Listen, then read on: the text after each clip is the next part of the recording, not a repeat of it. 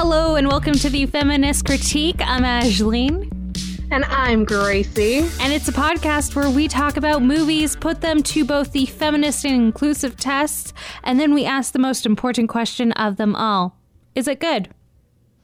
Now, we do want to apologize. Uh, some of you definitely heard us hinting that we would be doing Coraline one week. Well, a technical issue happened and we lost the episode. So we decided maybe it's a sign that we shouldn't do Coraline. Yeah, it wasn't a very good episode, anyways. it was it was kind of boring. Like it, it's a good movie. Like I enjoyed the movie, but it's definitely not. About. Pardon? Boring to talk about. Yeah. As much as I like Neil Gaiman, the thing is, is it's too perfect of a movie. You, we want movies that have flaws. Otherwise, they're no fun. Yeah. Exactly. And this movie that we're doing today is one of Ashleen's favorite movies. Well, it's not like my favorite movie. Actually, I do have a secret to tell you. Um, so I've never actually seen all of this movie before, like in one go. what? You've never seen Rocky Horror Picture Show all the way through, and yet you are bitching at me before the podcast about how iconic it is and how you couldn't fucking deal with the fact that I don't care for it? I liked the time warp. How fucking dare you? How fucking dare you prostrate to me before we get started about how horrible a person I am to not care for this movie? And then you're like, I actually never saw it all the way through before today. What? What? I just feel like the reason why you hate it is because you're secretly homophobic. How fucking dare you? How fucking dare you? Okay. So I'm in a fighting mood today. I love you. I, oh wow. Okay. Okay. I see how it is. Ashley's got jokes. I'm so fucking tired. You have no idea. Like I've only had I went to bed at three and I woke up at like seven thirty, so I'm only on like four and a half hours of sleep. And Oh, I got, got a those giggle. You got those after exhaustion giggles going on. Yeah, and then also like I'm kind of on the uh, my life sucks sort of thing because instead of getting a kiss last night, I got a fucking hug.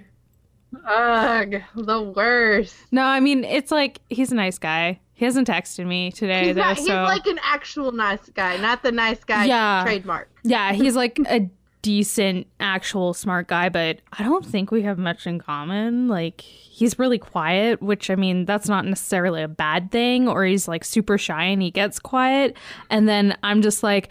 Ask me questions so I can talk more. like, Jesus, I'm all about myself. I'm obsessed with myself, okay? Um, well, I will say that uh, this movie, it, I don't necessarily think it's anything that's cohesive, but there are parts of it that I like. I just do not like it as a whole. I think the soundtrack is pretty good. I like a lot of the songs. It's just I don't particularly care for the movie. Yeah. you know, it almost plays like one of those stupid jukebox musicals where they put like Rock of Ages, where they insert songs that don't necessarily fit. Well, the the reason for this, right? Hello? Yeah, I'm still here. Oh, well, like the reason for this is it's a parody uh, of like science fiction and horror B movies of like the 1930s to the early 70s. So that's kind of why it had that sort of campy weirdness to it. It's like they looked at Ed Wood and said, "This is where I want to start." Mm-hmm. Something like that. I- I've never actually watched any of those super campy like. Well, Ed Wood is considered like the king of campy, horrible movies. Yeah. So, like, he's considered the worst director of all time. That was his deal. So it's like it's like they looked at those movies and then the monster movies and was like, let's fucking do it. And Let's fuck this up. Yeah, let's fuck this shit up. All right, so I'm gonna give you some statistics. Bear with me because I actually don't have them written down, so it's gonna take me a little second. Um, this movie, I believe, had a Rotten Tomatoes score of 85%, and then like 80 it was eight, in the 80s for um, for um audience. I Mhm. don't remember the exact number. I do know that it was a lot. It was very shocking to me that it had such a high score on both. But That's because it's a cult classic. I don't care. apparently. um, it has an official box office of about 140 million, and that's because it is still in theaters. Yeah. Yeah, like I Um, mean There is there is one particular movie theater, I think in Finland, that shows it every single night. Well, I mean, you know, it's if it's popular enough, like it's in every major city, it's at least shown, uh, you know, once a week, at least somewhere, right? And then, Yeah.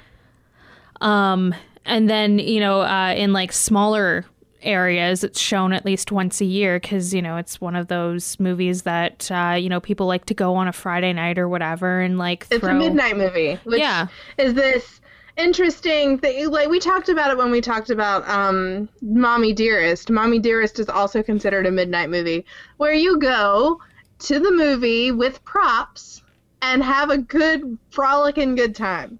Yeah, My first exposure to this movie was actually by watching Perks of a Wallflower. Perks of Being a Wallflower. It's a movie that has Ezra Miller in it and uh, Emma Emma Watson. Yeah.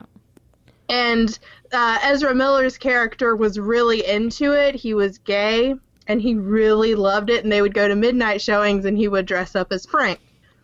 So Well, well, that's, That's- the thing for like um for a lot of kids growing up in say the 70s, 80s, 90s, right? Like there wasn't much exposure to uh queer characters, and these were queer characters that weren't like I mean, they weren't like, like good Frank characters. villainized. Yeah, they, like they were all kind of villainized, but you know most queer characters are. But it was still like something to be like, oh, these are my people. This is you know uh, identifying with it. So that's why I think this movie has a lot of camp and has a lot of that cult following, is because uh, it was like no other in the 1970s. It's it's it's definitely something. I don't know what, but it's definitely something. Um, so uh, it was written, and the songs were written by Richard O'Brien, who also wrote the screenplay with Jim Sharman. Richard O'Brien has done this and uh, a sequel, but not really sequel, called Shock Treatment Uh huh. which I was introduced to when I was watching this YouTube series called Musical Hell. Okay. And that movie has a lot of the same characters in it, but it's not necessarily a sequel. and then But it al- is. And then there's also the case that he, uh, Richard O'Brien, also wrote uh, the stage, uh, like the stage musical before. Yeah. This is based on a stage musical. Yeah. Um, I bet it would be a fucking killer live show. oh yeah. That Well, I've that seen it will live. Not, I will not disagree I've never with. seen the movie, but I've seen a live showing of it. Oh, you have? I Yeah. bet it's a fucking fun time live. Oh yeah, it was a lot of fun live. Um, and then it was. Did you say the director yet? Uh, yeah, the director was Jim Jim Sharman, who also worked on the screenplay. Oh okay. Uh, he also worked on Shock Treatment. Again, th- Richard O'Brien hasn't really done anything since then. He played a villain in Ever After. Oh Yeah, he played uh, that Le Pieu guy that wants Drew Barrymore's character. that was him. That was him. Oh okay. Yeah, I know. I was like, oh shit. Um, because Richard O'Brien is also Riff Raff. He he wrote it. He Oh. wrote the music and he starred in it. Huh. Yeah. Um, I know. Uh, it also stars Tim Curry, who is an icon. I don't know a person that doesn't love Tim Curry. We talked Yeah. about him before in Home Alone when we talked about Home Alone 2. My favorite Tim Curry movie is probably Clue. Okay. Which I've I never love seen. Clue. We're probably going to do Clue next year for Halloween, Halloween month. Yeah. Um, uh, it also has Susan Sarandon. She was in movies like Stepmom and Thelma and Louise. She plays Janet Weiss. Uh, then there was also uh, Barry. Barry Bostwick, who has starred in a lot of campy shit. like FDR, American Badass, or Megaforce, or Spy Hard. He was Like- also in uh, Spin City as uh, the mayor. Yeah, there's there's this um one that I wrote down before I lost it. And the name of the movie just made me laugh. Here it is. Helen Keller versus Night Wolves. What the fuck is that? What the fuck is that? But yeah, he's also been in a few other like weird movies over the years. Uh, he was in the Hannah Montana movie. He was in uh, Nancy Drew. Um, most recently, he did voice acting for Incredibles 2. He yeah, so mayor. he's had a steady fucking career, just a weird career. I think he just does not shy away from that kind of shit. Um, Takes a job, you have- know. huh? He takes a job, you know. Yeah, he's he's like Nicolas Cage. He'll take whatever you throw at him as long as it's a paycheck. or he's avoiding his taxes.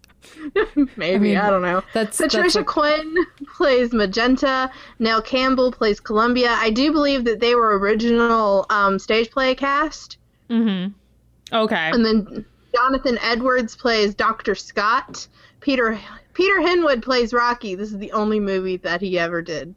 Really? Really, the only movie. That's it. Oh no, he did two others. Uh, He, I think he did a like documentary or something talking about it. No, no, no. He did uh like Tam Lin and then he also did Sebastian or something. And these were Oh. like his last film role was the ni- 1976. So, um, and then we have Meatloaf, who plays Eddie, the ex-delivery boy. Yeah, Meatloaf. Meatloaf is another one of those people that has taken like any job. I thought it was funny that he actually um, sang "I will do anything for love" for that horrible movie Sausage Fest, where he was a meatloaf. I was like, you're a little on the nose there. Oh. Yeah, he was in. That's the thing. Meatloaf is like popped up in a lot of stuff. Like he does. Wasn't he in the Spice World movie? Yeah, but like who wasn't? Um but no, that's that's another movie I really fucking want to do. It's on our bad movie month list. Yay. Sorry. Um but I mean obviously he's well known for doing Bat Out of Hell, uh the Bat Out of Hell trilogy, right? But um also he's just he's been in movies for like the last couple of years here and there. I just remember that he was in like this trucker one a while ago called like I want to say Black Dog or something. I don't know. But my dad was like, "That guy, that's Meatloaf," and I was like, "Okay, Dad, cool." Like, Oh, yeah, he was. In, he was in this stupid movie Black Dog. Oh my god, I can't believe I remember that shit. Had He's Patrick like, Swayze. He's like he's like Bostwick, you know. He's just any anything you want to do. Hey, Meatloaf, you want to do it? Yeah, sure, man. well, I'll like, do it. yeah, he was like a bad guy in that thing, and like Patrick Swayze was in it or something. Oh God. It's yeah, it's really dumb, but Patrick Swayze had some had some real doozies as far as movies. Like Yeah. he's got some great ones, but like he had some real shit ones too. Like I think Roadhouse is probably one of the stupidest movies I've ever seen. But yeah, he hasn't uh, he hasn't done a movie since 2014, and then he's done 2017. He was in two shows, one of them being Elementary. So Well, Yep. he's he's got enough money. Bat Out of Um, Hell really just gives you all that money. Uh, I think Paradise by I the think it's Dashboard Lights. That, um, I, I watched the the live of this a couple of years ago. That was the first time I watched it all the way through, and I watched the live one with Laverne Cox playing Dr. Frank-N-Furter. Yeah. And it was Tim Curry actually was the psychologist for that one. So good on Tim Curry. He's still around even though he's had a terrible stroke. Like, ugh, I love Tim Curry. Yeah. So let's talk about this movie. Um, now I'm gonna start. It- I don't well, care how how iconic those fucking lips are. I- They're weird. Okay, I want to first say whose lips they are. Do you know? Yeah, they are uh, Patricia Quinn. Patricia Quinn's. Yeah, Yeah. because She um she wanted to actually sing the opening song, but it's uh, O'Brien that sings it, the guy that plays Riff Raff. Oh, okay. And she's like, "Well, can I lip sync it?" And they're like, "Yeah, sure." So she got to lip sync it, but not sing it. yeah. I didn't realize. that was supposed to be in our trivia section. Well, suck it, bucket. Suck it, buckets. Ashley and I are a little salty today. You're gonna have to forgive us. Yeah. Uh, I'm dying inside. Um, okay. So yeah, I don't care how iconic they are. It's a weird opening. Yeah, well, I liked it. It's a great song. Um, but then it goes into the criminologist or whatever the hell, and he's narrating the tale of a newly engaged couple named Brad Majors and Janet Weiss who find themselves well, first of all, there's like the the bit where like um they get engaged at the church. Yeah. Which is a little weird that like they're first they get engaged in the graveyard and then they go singing, right? having a funeral As- in yeah. the church. They're setting up for a funeral in the church. What I did catch was that Tim Curry was the priest. I did not catch that. I did. Also, Riff Raff was the farmer with the pitchfork pitchfork in that iconic scene, and Magenta was the like old woman. You know that that uh I don't know what the painting's called. Oh. Okay. Yeah. Like the But, the yeah. farmer and his wife. Yeah. Um so Brad starts like Janet catches the bouquet at the wedding and as the newlywed couple are leaving, and on the car, by the way, it says, wait till tonight. She got hers, now he'll get his. That was fucking gross. I know, I saw that too and I was like, ew. Okay. Ugh. Ew. Ugh. Like Um, it made me sh- like shudder and gr- I was like, ugh. Um, but anyway, like at first, Brad seems almost reluctant to get married or to propose, and then he sings "Damn It, Janet" yeah. and like talks himself into proposing to her. And then they're of course in the church and they're setting up for a funeral now that the wedding's over, and it's just like. I feel like this is a visual metaphor for their love is going to die. Oh my god. I mean, yeah, but um Not in the way I thought, by the way. yeah, so then um and then it goes into like the narrator, the criminologist, right? And he's you know kind of explaining that they found themselves lost with a flat tire on a cold rainy night, late November, um somewhere near dark Denton, Texas. night. Um yeah, so they're kind of just like, you know, driving along and they're listening to the radio and I'm pretty sure it's Richard Nixon talking on the radio. Yeah, it's his resignation speech. Oh, okay. I was like, well, that definitely dates this movie. yeah. you know what night it was. Um, but the tire gets blown out after they reach a dead end, and they're like, oh, well, what are we gonna do? They're like, well, we saw this castle just up the road. Fucking castle in the middle of nowhere. Yeah, let's go to the fucking castle. Oh, God, thank, bless the Lord for the cell phones, let me tell you what. Because this is what you actually had to do back then if your tire, you know. Yeah. Especially Oh, if, but- oh, f- Let's go to the last house we saw and hope they don't shoot us. Yeah, pretty much. um, so that's exactly what they do, and Janet decides to go along, right? Even though he tells her to wait in the car, but like that's I how in the car. yeah, that's how you see like shit like the Mothman and you know salad fingers. They reach this. They reach this fucking castle, and it's like turn back, and you know, and then they start singing. There's a light. This is like the first time where it's like a really weird. Like, why the fuck are they singing? I don't Are know. they stopping in the pouring rain? And I'm why like, is all those need to- people on the motorcycles? Yeah.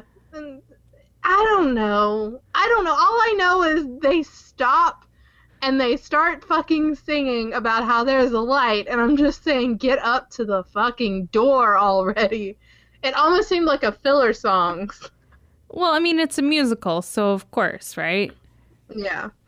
Um, so they get inside, or well, they they knock or ring the doorbell, and Riff Raff answers, and Janet's like, mm, "Fuck no, let's let's go somewhere else," you know. And Brad's like, "Oh sure, let's go in. let's let's ignore how creepy the guy is at the front door. Let's go inside." yeah, so then they do go inside, right? And uh it's um the now they're looking for a telephone so they can, you know, get somebody to come out and repair their car, right?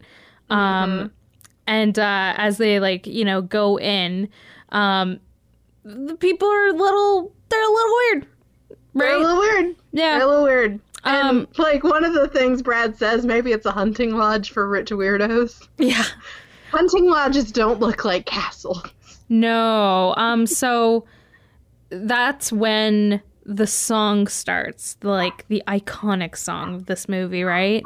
Time warp Yes. It's a bop. I'll admit. I Oh. fucking love that song. Like yeah. I said, I like the songs, not a fan of the movie. Your dog's barking in the background. Yes, they are. They are indeed. Um so I can't help it.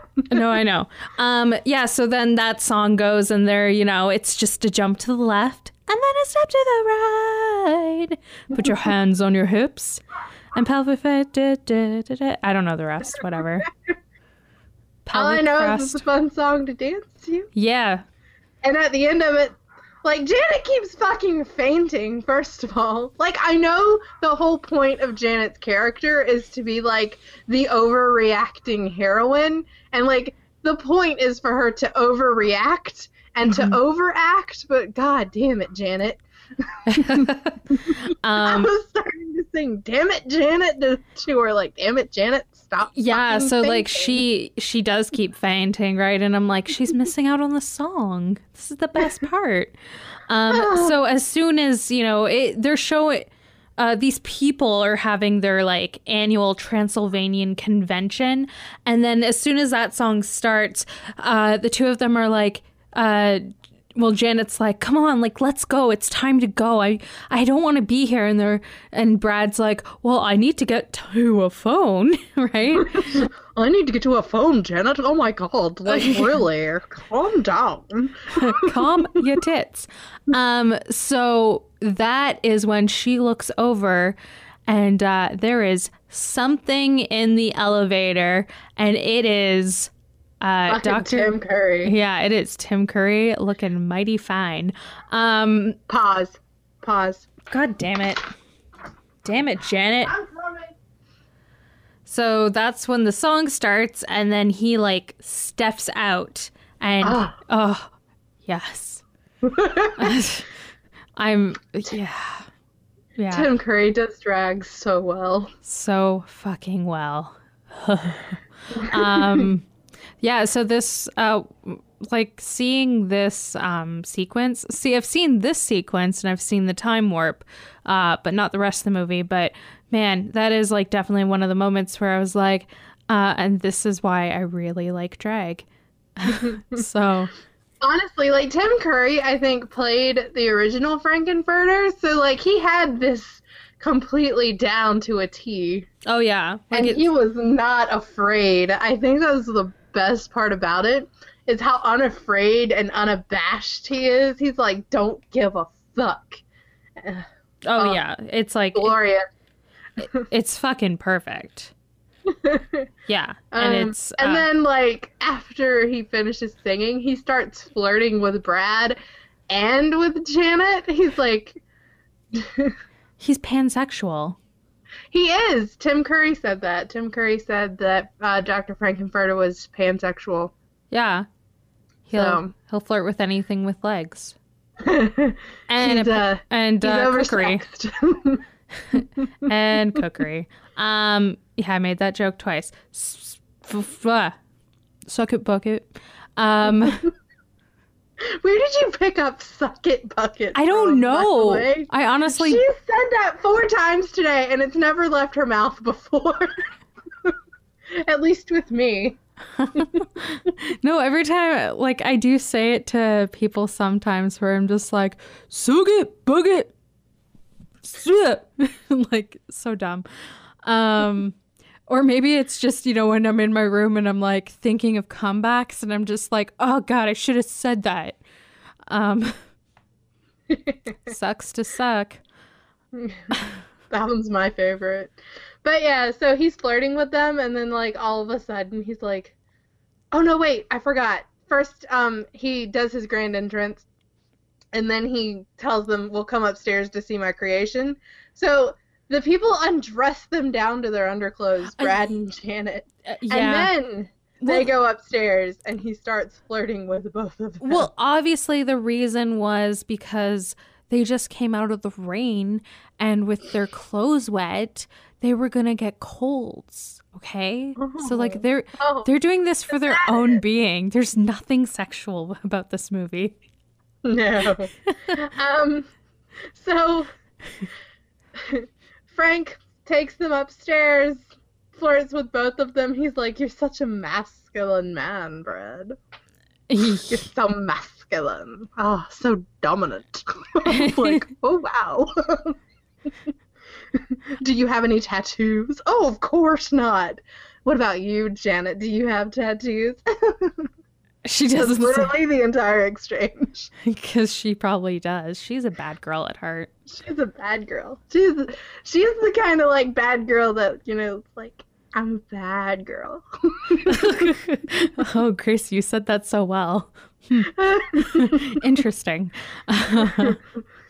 uh, good girls are bad girls that haven't been caught. That's all I'm saying. Oh my. Um I'm shooketh. Um okay, so You've never heard that song before?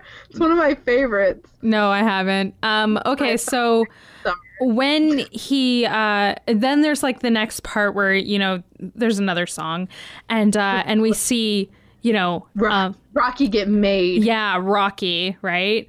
Uh, and funny enough, I never clued in that it was named Rocky Horror Picture Show after Rocky because I'm an idiot.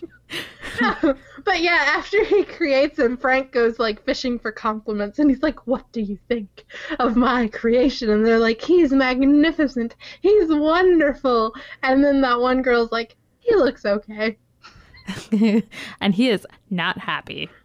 Excuse you? And then he goes over to Brad and Janet with poor Rocky. And he's like, What do you think of him? And Janet goes, Well, I don't really like guys with big muscles. Well, he's not meant for you. Um, Okay. Someone is a little um testy. a little upset. so this is the part where, um, as the celebration kind of is going on, it's interrupted by Eddie, who is the ex-delivery boy, both uh, Frank and um, Columbia's ex-lover, um, as well as a partial brain donation to Rocky. But anyways, he rides out of the deep freeze on a motorcycle, and um, Eddie then proceeds to seduce Columbia uh, and get Columbia's all fucking for it. Oh, too. yeah, she's like- Oh my god, Eddie! Yeah, this is the best day of my life. Um, and, and, the- then the, song's over and Frank kills him with a pickaxe. uh, yeah, yeah, this is like very shocking. And then everybody's over it. well, that's because everybody's like enjoying the like. This is a you know an upbeat song. Everybody's enjoying the dance, and like uh, Frank-N-Furter is. He's jealous that everybody's enjoying this moment, right? How fucking dare they? He's Yeah. the center of attention. Exactly. so then, after the mercy killing of Eddie, um, him and Rocky depart to the bridal suite because they just got Ugh. married. That's a little weird. What's weird? The whole like Gay- gay marriage? thing. Gay, gay marriage? Is that a little No, bit weird? no, that's not. That's hey, interesting that you would say that, Gracie. the fact that he was two minutes old and not physic, you know, not like mentally capable of giving consent. Okay. Are you saying that Frank-N-Furter is a pedophile? I'm saying that he's a rapist. Well, that's uh, that's yeah, uh, yeah, yeah. I'm not like It's fucking true because after he fucks Rocky, he goes up there to where Jan- Janet and Brad have been put in two separate rooms. And then, like, he comes in dressed as Brad and starts to have sex with Janet. And then Janet's like, Oh, you're not really Brad. I would never have done this. You know? And he's just like, You love it, you saucy minx. And uh, she's like, Ugh. Well, kind of. So, but like, it's still kind You of, You won't tell Brad, will you? yeah. Of course not. And then they have sex. And then between this scene and when he goes to Brad and does the same thing, there's um that part where uh Riff Raff taunts Rocky with wax and candles, which I think is kind of like an ode to like the actual Frankenstein monster. Yeah. So, um, yeah, I think that's something that um, uh, Igor did to uh, Mm. uh, to Frankenstein, or it might, Frankenstein's monster. There's a difference. or Young Frankenstein. It was in Young Frankenstein. I don't fucking know, but yeah, I don't know either. Young but yeah. Frankenstein's an awesome movie. I'd like to do. Frank Frank goes to Brad, and he does the same thing. and yeah, he pretends to be Janet. And Brad's like, I would never do anything like this. Oh my god, I was saving myself. And then Frank starts to give him head, I guess. And Brad's like, oh, well, might as well. might as well just go with it. Um, Fucking feels good. But still, it's a little, it's a little weird on the consent meter. I'm not a fan. Is all I'm saying. I'm just. I think Brad though is bisexual. Oh, for sure. Uh, like Brad And is very think- bisexual. I don't think that he and Janet were gonna last. He didn't seem that eager to actually marry her. He was having to convince himself. mm-hmm. Well, Janet goes through this whole thing where she's freaking out and she's like, "Oh, I can't believe I've done this. Oh, oh, palm, um, you know, back of the hand to the forehead. Oh, it's such a terrible tragedy." and, and that's the moment where she like yeah she discovers that um brad is in bed with frank Yeah. and uh and then that's when she discovers rocky um who is like in his birth tank kind of cowering and hiding from riffraff so who's been you know tormenting him right so she tends to his wounds and then uh she goes into She the sings. song yeah she goes into the song where she's like ta ta ta touch me yeah, that shit was dirty. Uh, and Magenta and Columbia Woo. are watching from That shit was hilarious. That was probably my favorite thing, scene of this whole movie, to be honest. what? Because they're laughing and talking about how, oh my god, she'd never had sex before, and you're seeing this woman come into her sexual awakening with Rocky. But at the same time, I'm like, God, Rocky's like four hours old. What the fuck? I, yeah, well, this movie's weird. So, um, This Ye- isn't a movie. This is this is like performance art. so yeah, after discovering that his creation is missing, he returns to the lab with Brad and Riff Raff. Uh, or Frank does, and then uh, he learns that there's an intruder who has entered the building, and it is Brad. Dr. Scott. Yes, it is Brad and Janet's old high school uh, science teacher, Dr. Everett Scott, who has come to look for his nephew, Eddie. Yep. And then he gets magnetized into the lab, and they're having this big to do. And then Janet makes a noise, and in the birth tank, there's Janet and Rocky, and it's like, Dr. Scott, Janet, Brad, Rocky. Janet. Five times. yeah, like, it, oh, yeah, it's like a really long sequence. and Um, then after that, we go to dinner. Well, because, okay, first, because you missed a few things. Um, so, Frank suspects that Dr. Scott is uh, investigating UFOs for the government. And then uh, he learns that, like, both uh, Brad and Janet have a connection to Dr. Scott. And he suspects that they are working for him and that this wasn't just a chance meeting. Mm-hmm. Yeah.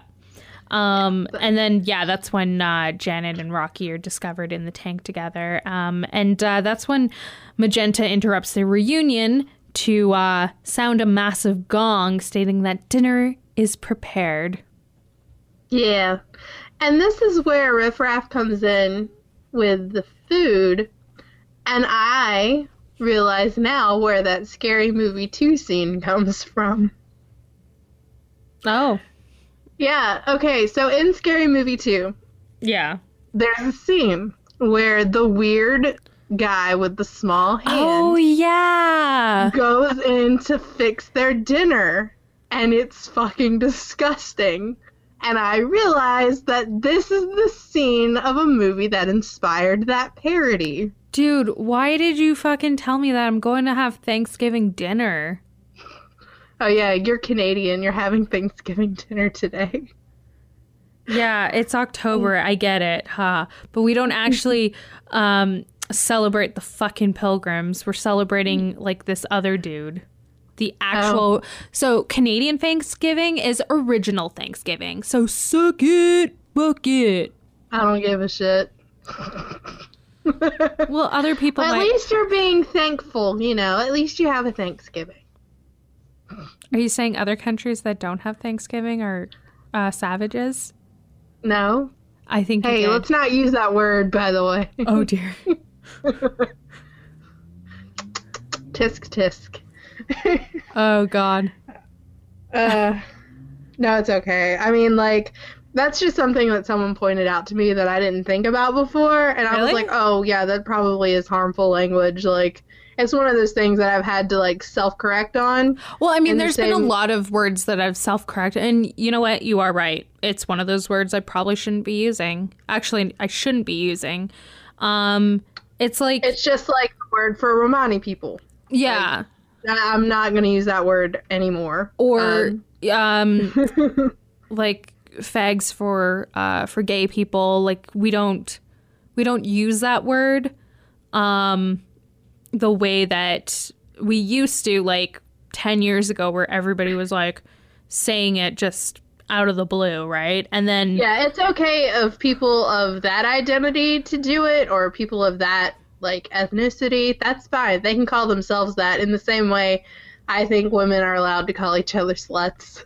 Or there's way. also- it's reclamation. And then recently, the one that I have uh, that I stopped at probably about four years ago was the R word.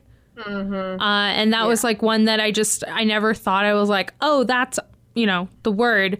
And then it wasn't until like I read somewhere and I was like, oh, I use that word like quite often. I need to stop. And I did. I don't use that word anymore. So whenever somebody's like, well, I can't just stop using a word I've always used. Yes, you fucking can. And you Yeah, can use somebody's, self-correct. yeah, I'm and you can also use somebody's perfect. Fucking up. and you can you know? also use somebody's fucking pronouns too. Okay? Self correct. Yeah, fuck you, Jordan Peterson. Yeah. Canadian piece of shit.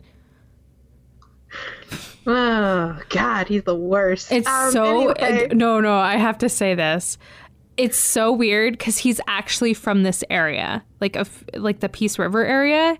He's in a Oh, he's a yeah he is from Fairview, Alberta, and the weirdest thing about this is that um, so he grew up in the same city as Rachel Notley, who is uh, our current um, premier of uh, Alberta, and uh, her mother was the local librarian, and she was the one who introduced him to um, like uh, I want to say Marxism and like uh, like uh, co- communism. Communism? Yeah, communism and socialism and stuff. And he was like a socialist and stuff for in high school. And then he changed his ways and was like, "Well, fuck this. I'm gonna go the other way, I guess." And now he's an ultra right wing conservative Yeah. Who hampers on about free free speech and gets spots on Bill Maher and Joe Rogan. Yeah. Ugh. I wonder if he'll do our podcast. Just kidding.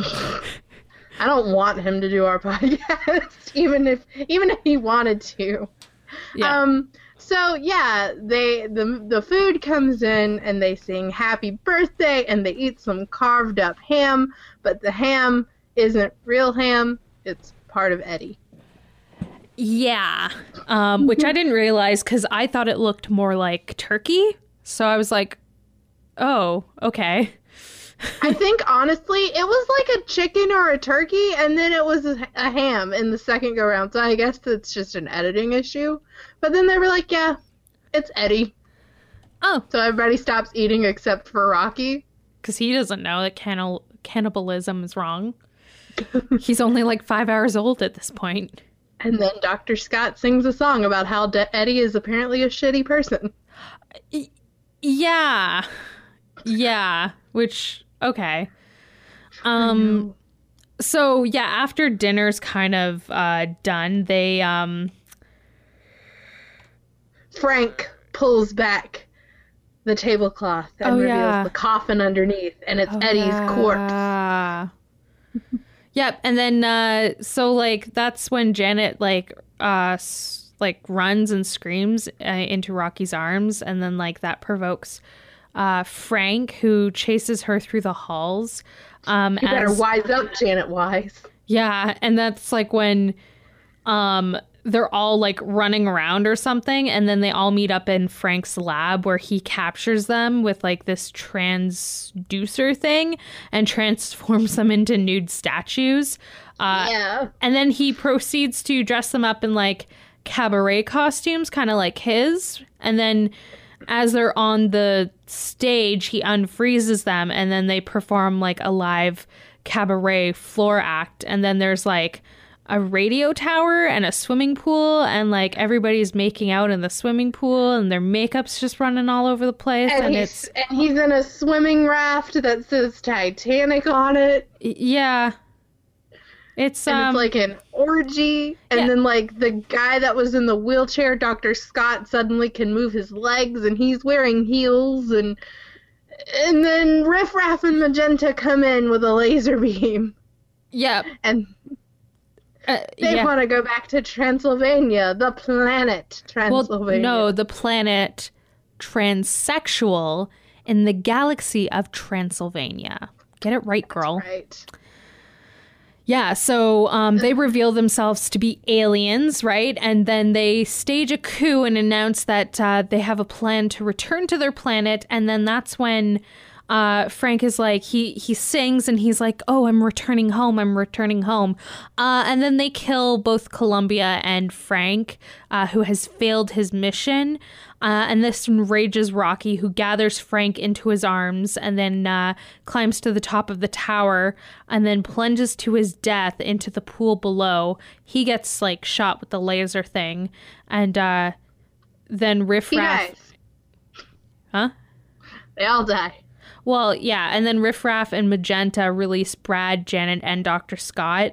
Uh, and then they're like, okay, well, we're just gonna like, you know, have the castle go back to the to our planet. So um the like the three of them are kind of like running out or like they're pushing the the wheelchair, right? And uh the castle like, you know, lifts off into the into space and then the survivors are all just kind of there crawling in the dirt. And uh, yeah, that's like when the narrator kind of concludes that uh, the human race is equivalent to insects crawling on the planet's surface, lost in time and lost in space and meaning. And that's how it ends. Sorry, Yeah. that was like a super, like a lot of stuff happens. That's like probably what, 10, 10 minutes, 15 minutes Yeah, of like. the thing is, is like a lot of these songs are just filler, and like one of the trivia things was that the original production before the songs were put in was only 40 minutes long. Wow. So like, there's really no plot, Yeah. and there isn't. It really plays like a rea- a, a variety show, because the songs aren't really have anything to most of the time have anything to really do with the scene that's going on around them except for like three uh i mean it's just it's a weird movie now here's some interesting trivia steve martin actually auditioned for the role of brad Really? Really? I think he would have done a better job as an evil person because he plays the dentist in Little Shop of Horrors and he's amazing. Yeah. Which we I actually debated with Ashley and after we decided not to do Coraline, I was like, we should do little little shop of horrors, and we decided we'll do that next year. Yeah. Um, We have like a backlog of just like, we should do this movie at some point. We probably won't, but maybe we will. I don't know. I do think this is our first live musical, live action musical Yeah. that we've done on this show, That's true. and that's um Well, we're gonna have a whole month in January. Technically. Pitch Pitch Perfect's a musical. No, it's not. It has music. A, mu- a, mu- a musical denotes that the songs go with the story, oh, and in this one they at least kind of do. okay, fine, whatever. Um, so the creators actually asked Susan Sarandon to appear nude for the "Touch, Touch Me" song, but she refused. Good on her. She's also like one of the only people that you see in the lingerie. You do not see her nipples. The only time you see anything nude is the statue. Mm-hmm. So it's weird. Um, filming took place from October through December in Bray near Windsor, England. Barry Bostwick claims he was always wet during filming because the castle used during filming was leaking. There was one warm room that was filled with space heaters that cast members took turns warming up in until the room caught on fire. Yay.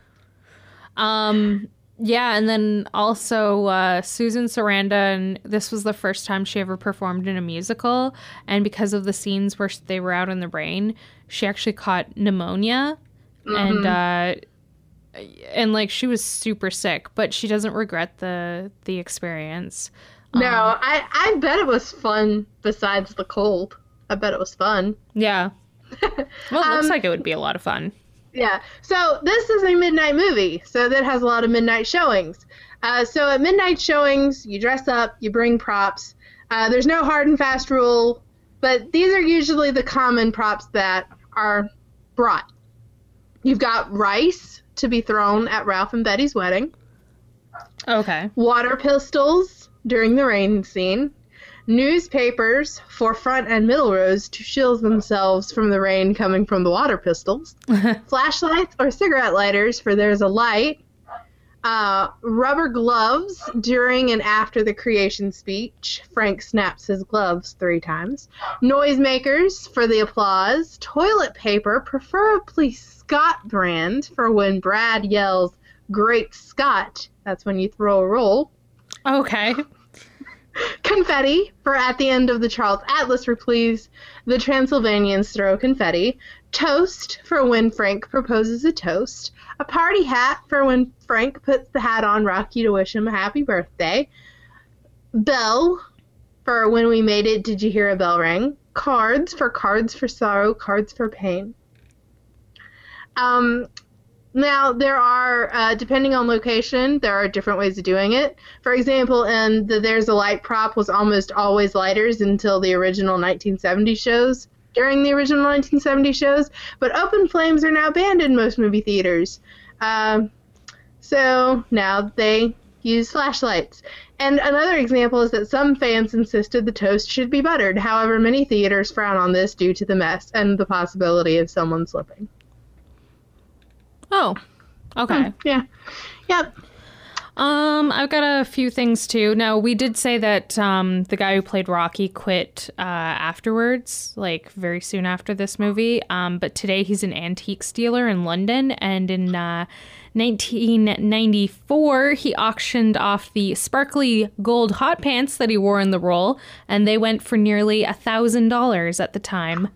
Also, Patricia Quinn became a lady. Oh, Yeah. fancy that. Um, yeah, it's because she uh, married uh, actor Sir Richard Stephens. Um, so she became a lady, but he died shortly after their marriage, which is kind of Oh. sad.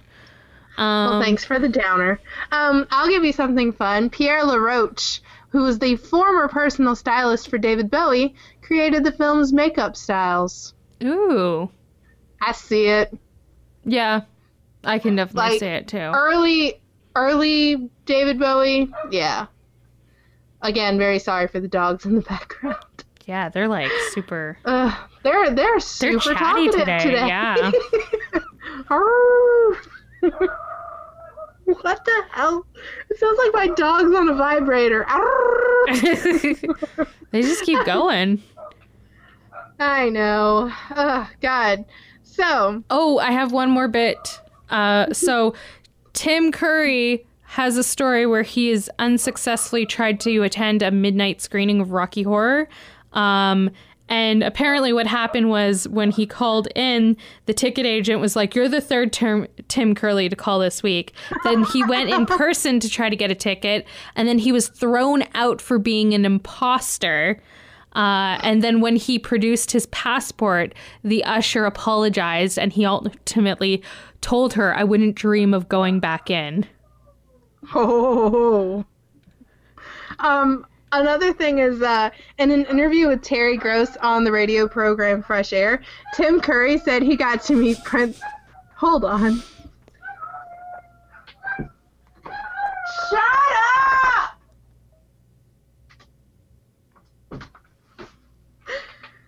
Okay. Wow. Can you exit back to? Can you go back to in an interview? I, I got the. Oh no, right there. honey.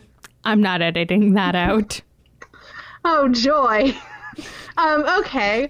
Well, in an interview with Terry Gross on her radio program Fresh Air, Tim Curry said that he got to meet Prince Charles and Princess Diana because she loved Tim Curry in the Rocky Horror Picture Show. And she requested I'm so sorry. God. Okay, so she requested. She requested the meeting while he was in a production of Love for Love that they were attending. Curry recalled that he was placed at the end of the receiving line, and while Prince Charles only vaguely recognized Curry from seeing him on television, Princess Diana told Curry with a wicked smile that Rocky Horror had quite completed her education. Oh my.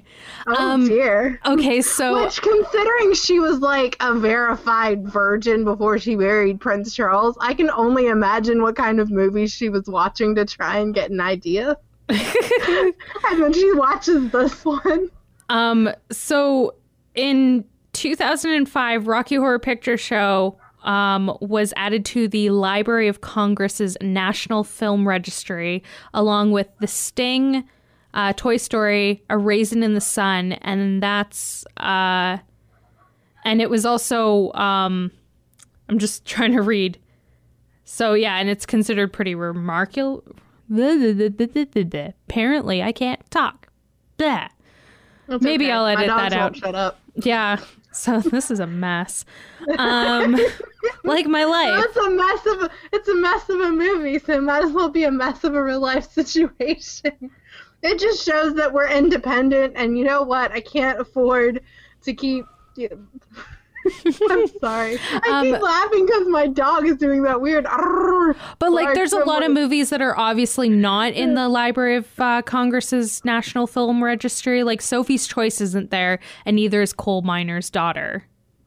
Well, And there's like a ton of other movies that aren't in there, but this movie is uh, considered cultural, historically, and aesthetically significant. There's one more thing I wanted to mention. So, if you would notice on the green surgical gown that Dr. Frank-N-Furter wears, there's a pink triangle over his heart. Now, if you know anything about history, pink triangles pointing downward are often are were what were used to identify homosexual people in Nazi concentration camps. So this pink triangle is pointing upward and is used as a symbol for gay pride. Oh, Yeah. interesting. Yeah, makes sense. I thought that was interesting too.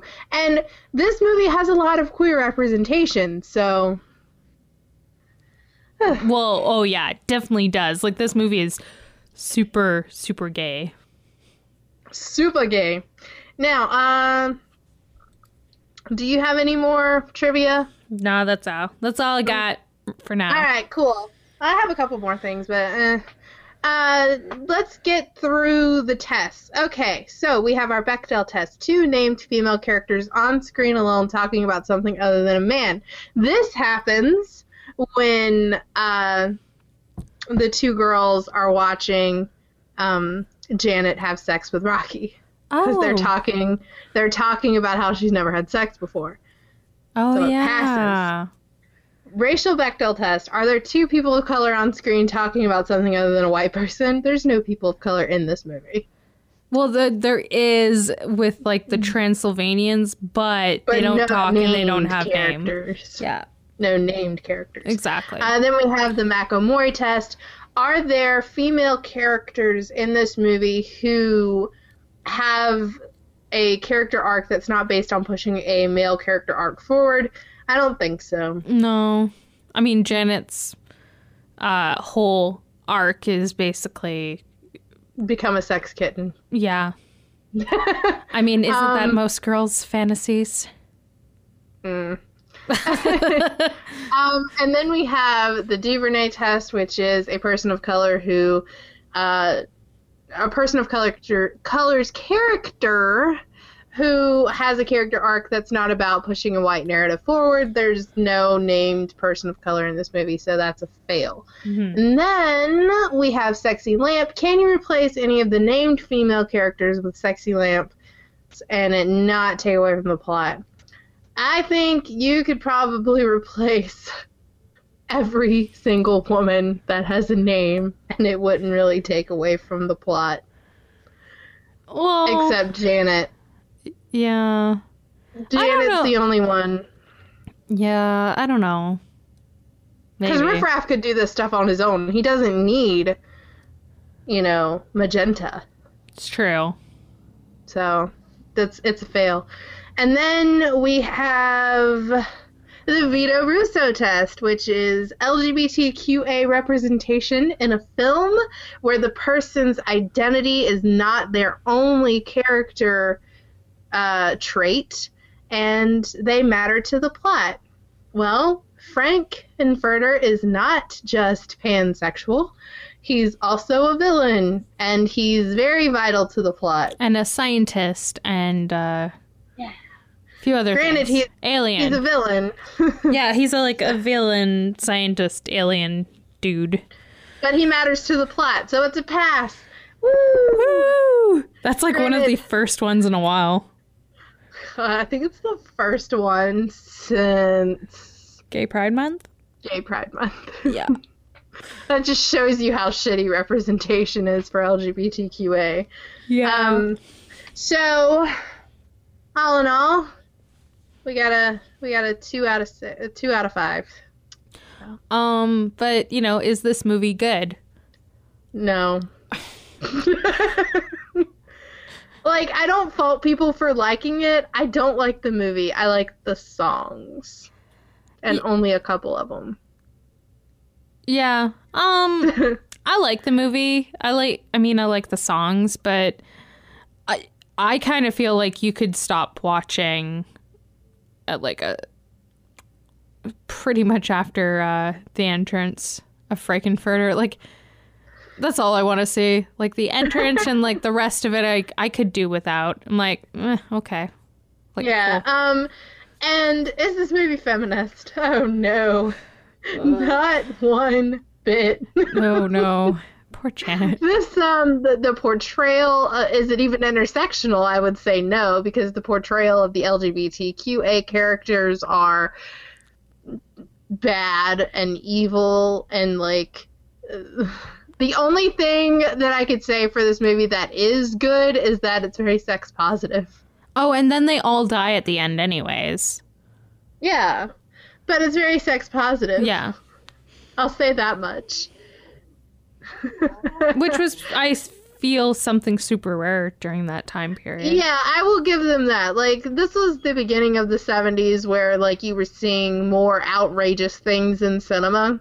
hmm So, like this is this is definitely like good for what it did as far as LGBT representation, but like I said, it could have been way better than that. Um so yeah, that's that's it. Yeah. And next week we're going to be doing Deep Hocus Throat. Pocus. What? Nothing. What did you say? I said deep throat. oh man. well, we're going into that sex positive uh, way, right? I'm so sorry. well, I I wouldn't um talk about like that movie, like the actual case of Linda Lovelace. Oh yeah, it's, actually it's fucking tragic. Um, but anyway, next week we'll be closing up uh Halloween month with Hocus Pocus, which is gonna be fun. We're gonna end on a high note. Um, I do want to address one thing while we're recording this. Um, it is October sixth. Yeah. And today we found out um, in the United States Brett Kavanaugh's fate. And he was elected to the Supreme Court by a vote of 50 48.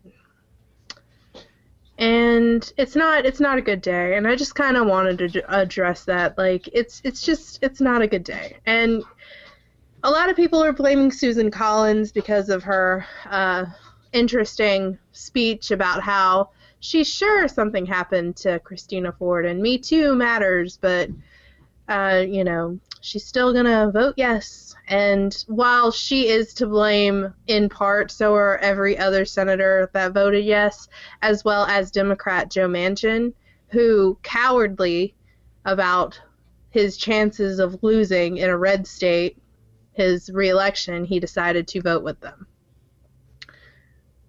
So if he'd have voted with the Democrats, then it would have been 49 49, and Pence would have been the deciding vote. Which he would have picked. Exactly. But at doomed. least then, no Democrat would have sold out. But um, it's it's just a rough day. So I was glad we were able to talk about something that was fun. Yeah.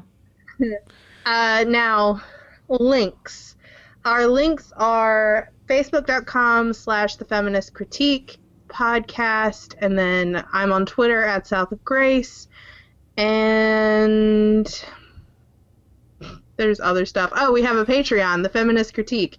Um, once we start getting uh, donations you can donate a dollar a month. Once we start getting donations we'll be putting bonus content up maybe doing like this week in feminism kind of bits and stuff and either that or um I, like obviously we're gonna have to wait until December to do anything like that, and that's only because my life is a fucking nightmare. Um, so yeah, I Ashling's Ashling's in a period of transition.